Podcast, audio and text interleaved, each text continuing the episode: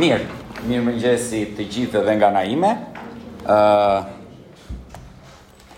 është ditë e diel edhe mblidhemi së bashku, duam që të adhurojmë Perëndinë, duam të shikojmë nga fjala e Perëndisë.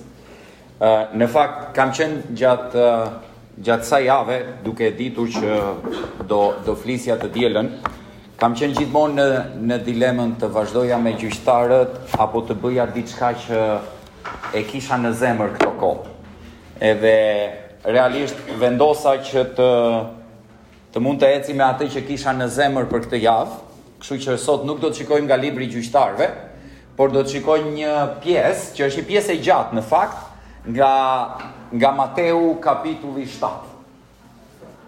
Është janë shumë histori së bashku, është është një pjesë me me disa histori që që në përgjithësi ne i kemi parë edhe i kemi studiuar këto histori si si të ndara, të veçanta. Mateu kapitulli kapitulli i 7 është fundi i një pjese në Ungjillin e Mateut që quhet Predikimi në Mal.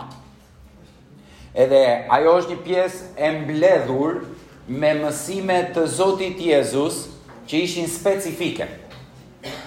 Edhe kur ne lexojmë këtë pjesë tek Mateu, tek kapitulli 7, duket sikur fillon me me histori të shkurtra të cilat secila më vete ne mund të mund t'i dedikojmë një takim edhe një predikim.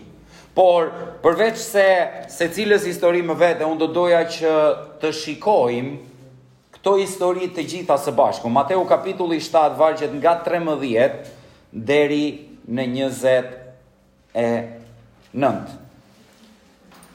Mateu kapitulli 7 nga 13 deri në 29. Po lexoj. Hyni nëpër derën e ngushtë, sepse e madhe është dera dhe e gjerë është udha që të çon në humbje, dhe të shumtë janë ata që kalojnë nëpër të.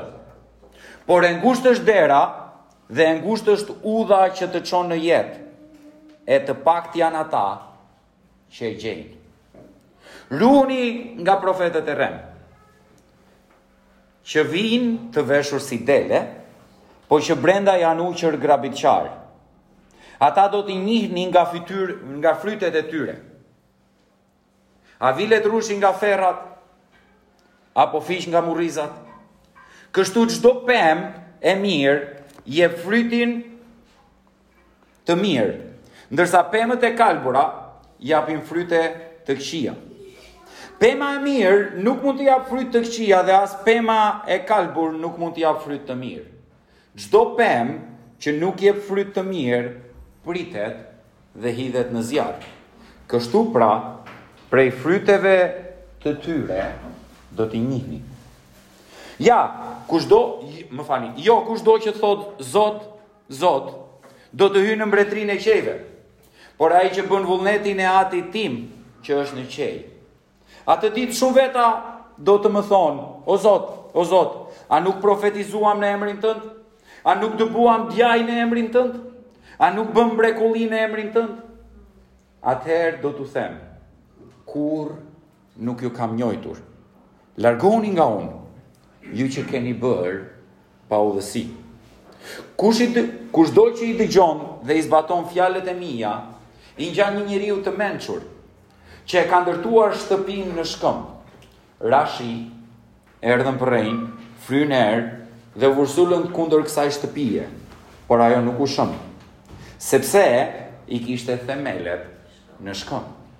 Kushdo që i dëgjon, por nuk i zbaton fjalët e mia, i ngjan një njeriu të pamend që e ka ndërtuar shtëpinë në rërë. Ra shi, erdhën përrenjtë, frynë erërat, e u vërsulën kundër kësaj shtëpie dhe ajo u shemb dhe i madh qe shkatërrimi i saj. Dhe kur Jezusi mbaroi së foluri, turmat mbetën të habitura nga mësimi i tij, se i mësonte me pushtet e jo si shkruesit. Është është një pjesë siç ju thashë me shumë histori që në qoftë se do t'i dedikonim kohë secilës histori do do të shikonim më vete historinë, por në fakt unë dua ta shikoj si si një të tërë sot. Fillohet historia fillon me një derë të ngushtë ose një derë të gjerë Dhe historia përfundon me një person. Historia fillon me turma, historia fillon me masa, historia fillon me shumicë njerëzish, por historia përfundon me një person. Edhe do doja që duke, duke parë këtë pjesë sot, të mund të shikojmë në tre kategori apo mënyrën se si rrjedh ngjarja, është që Jezusi flet për një shumicë njerëzish, ku ai i ndan në të shumtë edhe të paktë. Edhe pastaj ai vazhdon edhe flet për këta të paktët, edhe i ndan në të mirë edhe jo të mirë. Edhe pastaj me këta të mirët flet të bindur edhe të pabindur. Pra, në një farë mënyre, ngjarja këtu rrjedh, ai flet për masat, mbas masave ai flet për përbashkësinë, mbas përbashkësisë ai flet për individin, për personin, për secilin prej nesh në mënyrë të veçantë. Shumë shpesh ne si të krishterë jetojmë në atë që quhet zona gri. Kur e dëgjoni termin zona gri, çfar çfar ju sjell në mendje? Bardha thot as kështu as kështu. Po e them që ta dëgjojnë këta këtej Bardha. Tjetër, kur ju dëgjoni termin gri, çfarë ju çfarë ju vjen në mendje? Pa identitet, thot Gen. Trishtim thot Bela. Tjetër. Të paqartë. Vetëm mësuesit po flasin. Të paplotësuar? Të paplotësuar në ç'kuptim? Okej. Okay, si. Ju drejtova kaltrës. Jo, më, do të thotë paplotësuar në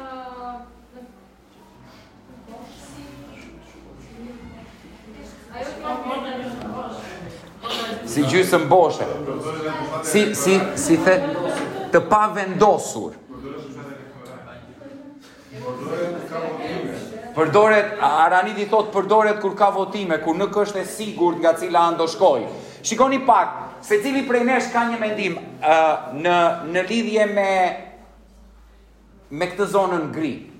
Po në qoftë se unë përdor termin, ne të krishterët në përgjithsi jetojmë në atë zonën gri të besimit. Çfarë do të thotë me të gjitha këto që dëgjuat? Duket sikur jemi një këmbë nga bota dhe një këmbë nga Pra, duket sikur jemi një këmbë këtej, një këmbë këtej. Ose unë do të thoja duket sikur themi një gjë, po pastaj bëjmë një gjë tjetër. Ose e ndryshojmë atë që bëjmë sipas momentit edhe interesit të momentit. Edhe Si? Besojmë te Zoti, po kur vjen situata pastaj sillemi sikur jemi jetim. Besojmë te Zoti, po kur vjen situata sillemi sikur jemi jetim. Po kjo është kjo është tamam ajo që doja këto janë në, në hyrje. Ka lexuar shënimet e.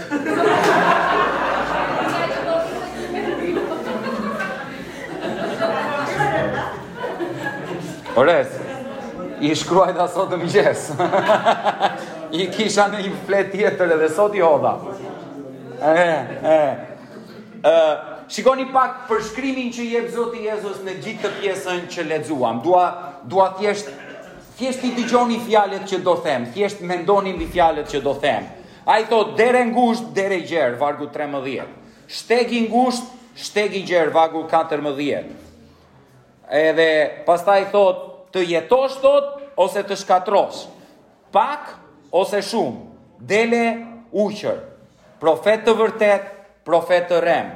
Fryte të mira, fryte të këqija, pemë e mirë, pemë e keqe, rrush, ferra, fiq, murriza, të bësh vullnetin, të kesh një rrëfim fallco, të jesh njeri i mençur, të jesh njeri i pamençur, të ndërtosh në shkëmb, apo të ndërtosh në rërë, të ndërtosh diçka që nuk shëmbet, apo të ndërtosh diçka që shëmbet.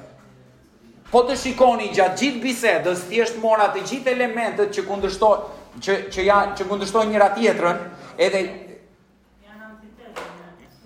doja të përdorja sa më fjalë të thjeshta bëra. Ajo fjalë më erdhi në mendje po pastaj thashë. Edhe në të gjitha këto raste Zoti Jezus është sikur po na vë në dukje diçka. Edhe është duke thënë, shikoni, në radhë të parë Unë dua të flas për atë që i përket të gjithëve. Unë dua të flas për kontrastin midis të qenurit i mashtruar dhe të qenurit i zgjuar. Pse do Zoti Jezus drejtpërdrejt të flasë për këto dy gjëra? Të qenurit i mashtruar apo të qenurit i zgjuar? Ai ai e bën këtë kontrast sepse në mënyrë të drejtpërdrejtë dhe me një siguri 100% ai thotë kush është ndjekës i imi është i zgjuar. Do të thoni jo, o Juli, po si arrite te konkluzioni? E thotë fjala. E thotë në mënyrë shumë të thjeshtë, në fund të vargut 14 thotë, të paktë thotë, janë ata që e gjejnë. E thotë, të pakët thotë, janë ata që më gjejnë. Dhe kur Zoti Jezus fillon të flasë për masat, ai fillon të flasë që shpëtimi edhe ajo që ka të bëjë me jetën e përjetshme, ka të bëjë në mënyrë të drejtpërdrejtë me një zgjedhje. në mënyrë të drejtpërdrejtë me një vendimmarrje. Shikoni, Krishtërimi është kthyer në një nga besimet, në një nga fetë më bujare në botë. Çfarë dua të them me bujari? Dua të them që kemi arritur në atë pikën që themi të gjithë do shpëtohen, të gjithë janë bij të Perëndisë. Nuk e di, unë kam pa një serial para disa kohësh, quhet Lucifer, edhe te ky seriali thuhet që edhe djalli do shpëtojë. Pse ua thashë serialin, jua thashë sepse një nga autorët që ka shkruajtur skriptin e serialit është i krishterë.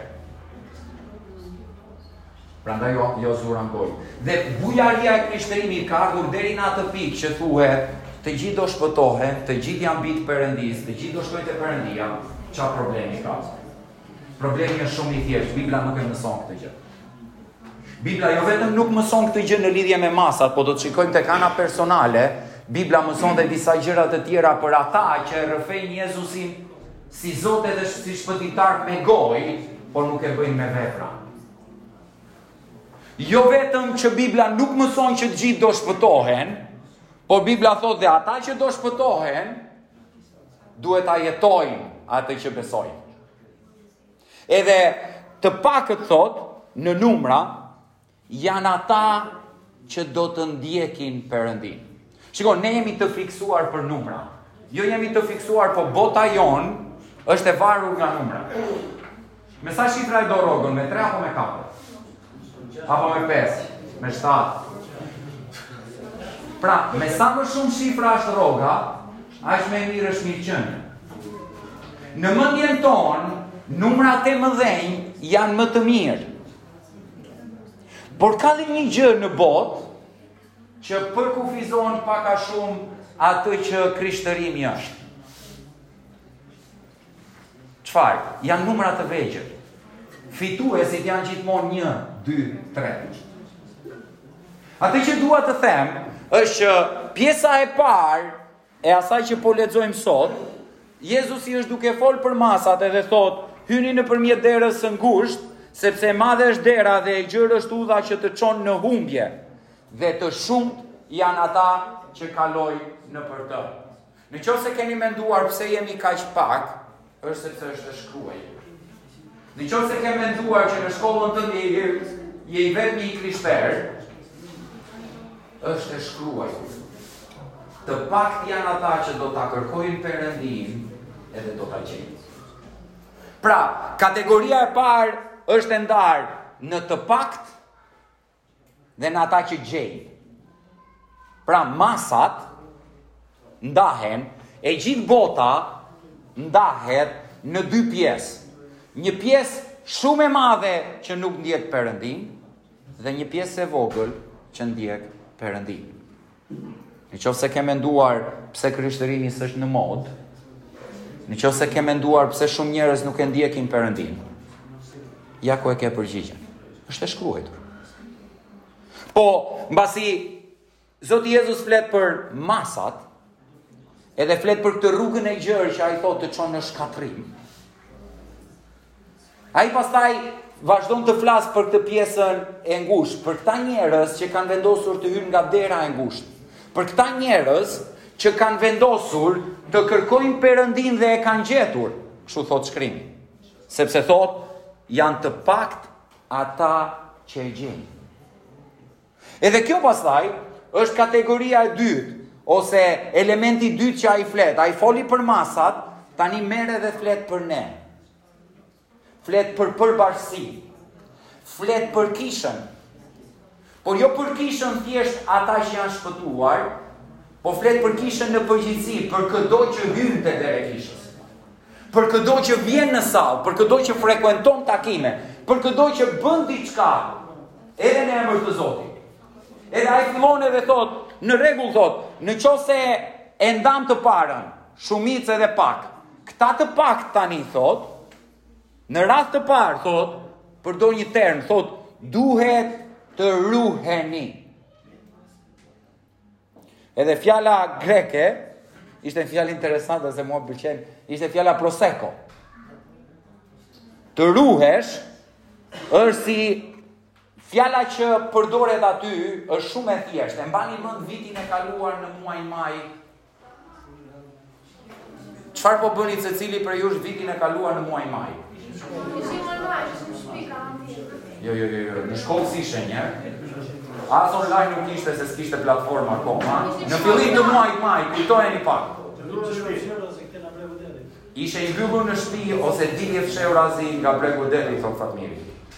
Ishim të mbyllur në shtëpi dhe nuk lejoheshim të dilnim, por në një moment të caktuar në muajin maj arriti që thuaj vetëm një person në secilën shtëpi mund të dalë për të bërë pazar dhe dyqanet ishin të hapura nga ora 8:30, nga ora 8 duket 8 deri në orën 1. Dhe mbas orës 1 ishte gjithçka e mbyllur. Fjala të ruheni, dhe kjo gjë, dhe kjo që ndodhi vitin e kaluar sepse ata donin që ne të ruheshim nga pandemia. Fjala të ruhesh nga profetët e rremë që vijnë të veshur si dele, por që brenda janë ujqër grabitqarë, ka të njëtin kuptim. Të jesh gjatë gjithë kohës, nëse nëse ju kujtohet, unë nuk e di pas kë, duke të kemi treguar Covid-in shumë disa prej se pasi memorie të shkurtër. Po, në qoftë se ju kujtohet, vitin vitin e kaluar kur ti kaloje në rrugë dhe dikush teshtinte, çfarë bëje? Në... Shëndet nuk i thoshe në radhë të parë, e dyta e dyta ruheshe, Dhe e treta e gjykoje. Thë, po ky është me Covid, ka dalë gjiro, se vetëm Covid jetë diston të vjetë. Dhe kur, kur Zoti Jezus thotë që ne duhet të ruhemi, nga profetët e rremë, unë doja të bëj një pyetje të thjeshtë, si duken këta profetët e rremë? Në radhë të parë, ku janë, shumë faleminderit, Fabio, në radhë të parë, ku janë profetët e rremë? Atje jashtë? Apo këtu brenda?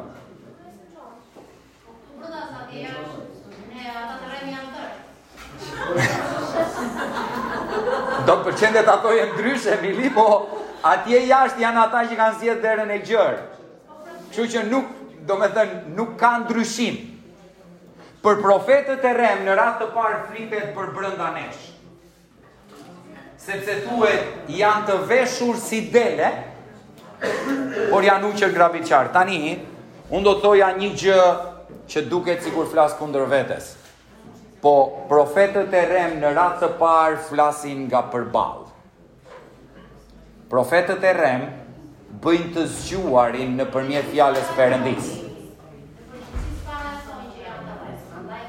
Edhe në përgjithësi nuk e thonë që janë të rremë. E dyta, një karakteristikë e dytë e profetëve të rremë është që ata janë shumë të aftë me të folur, por nuk ka fryt. Domethënë janë si ajo puna e shprehjes, bëj si them unë, po mos bëj si bëj unë. E treta, profetët e rremë mbledhin njerëz rreth vetes.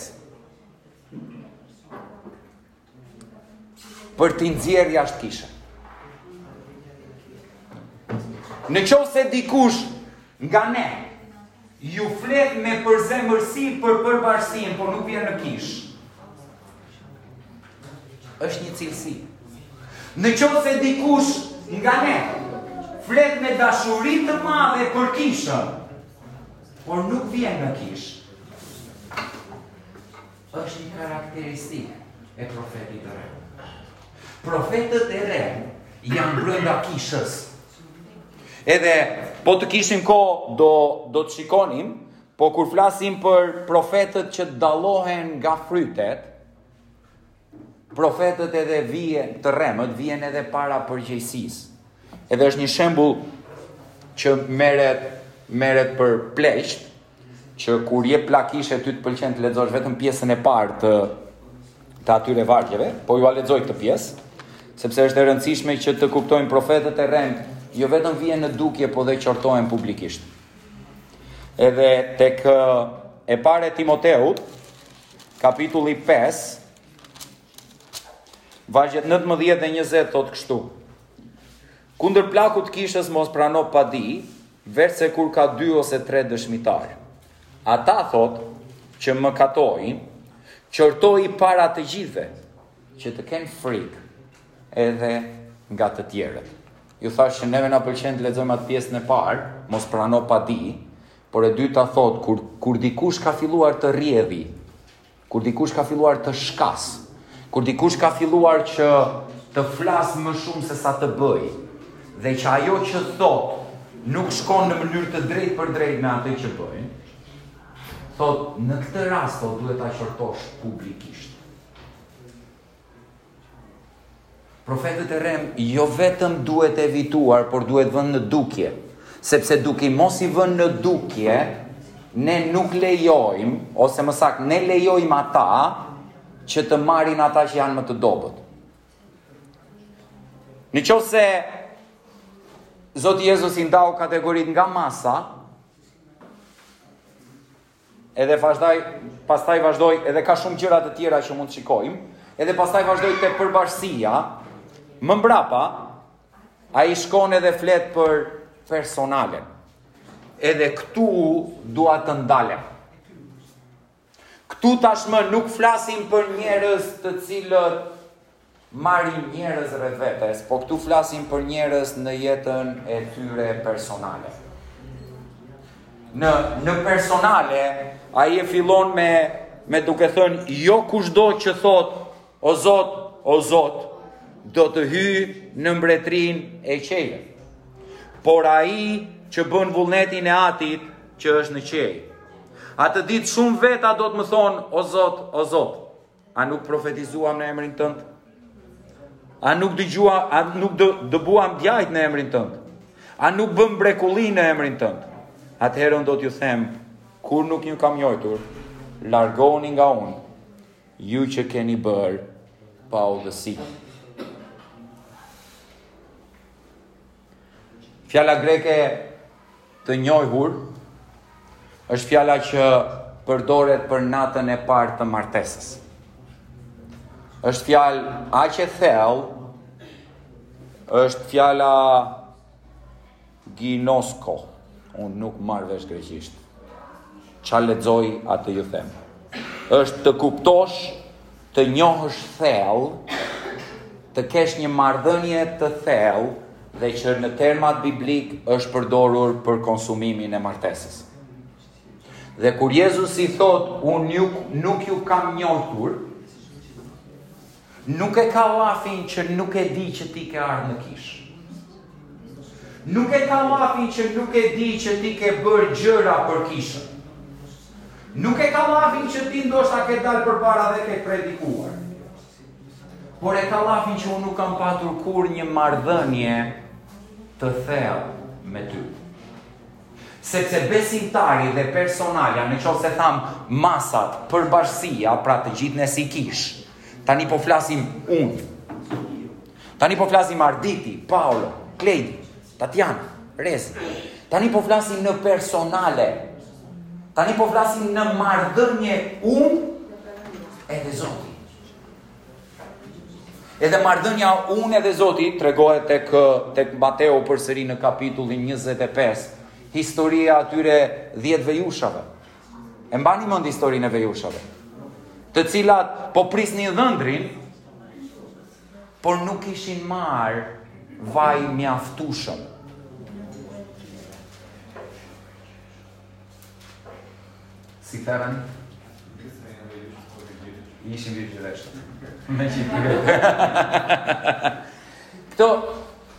Nuk kishin nuk kishin marrë vaj mjaftueshëm që simbolizon që nuk kishin energji mjaftueshëm për të ecur përpara. Çfarë dua të them me këtë gjë? Atë që dua të them është shumë e thjeshtë. Është që ë uh, dhe dhe Jezusi merr pastaj shembullin e shtëpisë. është një term në shqip është termi vetëshkatërrim. Ata që nuk e kërkuan Zotin në kategorinë e parë njerëzve, e ndanë mendjen që në fillim, që unë nuk kam nevojë të hy nga dera e ngushtë, dua të jem te dera e gjerë, dua të jetoj jetën time. Ata te kategoria e dytë, te kategoria e parë pavarësisë, ata kanë bërë një zgjedhje tjetër, ata kanë thënë nuk dua të ndjek Zotin, dua të bëhem Zot vetë. E treta është më e rrezikshme. Sepse e treta është në mendjen tonë ne pretendojmë që ecim me Zotin, por në të vërtetë nuk kemi dhënë jetën atij. E treta do të thotë që ne ndoshta dhe lutemi, adhurojmë së bashku, shërbejmë së bashku, por jetojmë në emocion. Ky është vetëshkatërrimi, ky është të gënjesh veten, se Zotin nuk e gënjen dot. Prandaj inkurajimi dhe qortimi në të njëjtën kohë i Zotit Jezus është kur je në kishë më ke njojtur mua duhet të bësh një zgjedhje. Edhe zgjedhja është tek historia e dy shtëpive. Kushdo që i dëgjon dhe i zbaton fjalët e mia. Të dëgjosh fjalën e Zotit, të dëgjosh që ti je mëkatar ke nevojë për një marrëdhënie me Perëndinë dhe kjo marrëdhënie mund të vijë vetëm nëpërmjet një marrëdhënie me Jezus Krishtin, duke besuar që ai është e vetmja urë lidhëse midis njeriut edhe Perëndisë. Kjo është ta dëgjosh, Kjo është edhe ta besosh, por duhet edhe ta zbatosh. Ta dëgjosh edhe ta besosh janë dy gjëra shumë të mira. Por pa i zbatuar, Zoti Jezus thotë, ti e ndërton shtëpinë dhe dhe shikoni pak, duke e parë në të gjithë këtë panoramën e përgjithshme, Shtëpitë, dy shtëpitë, se po ta shikojmë historinë të veçantë themi besimtari dhe jo besimtari. Por duke e parë në panoramën e përgjithshme të dyja shtëpitë ndërtohen nga besimtarë. Të dyja këto shtëpi ndërtohen nga njerëz që ndjekin Zotin. Por i pari thotë Zoti Jezus, E dëgjon, e beson dhe e zbaton fjalën time, pra ndërton në shkëmb, në themele të forta, i dyti e dëgjon, e beson, por nuk e zbaton. Që ne të shpëtohemi, që ne të kemi jetën e përjetshme, nuk duhet të bëjmë asgjë veçse të besojmë. Po kur ne besojmë në Jezusin si Zot dhe Shpëtimtar, ne jemi thirrur të ndjekim mësimet e Tij.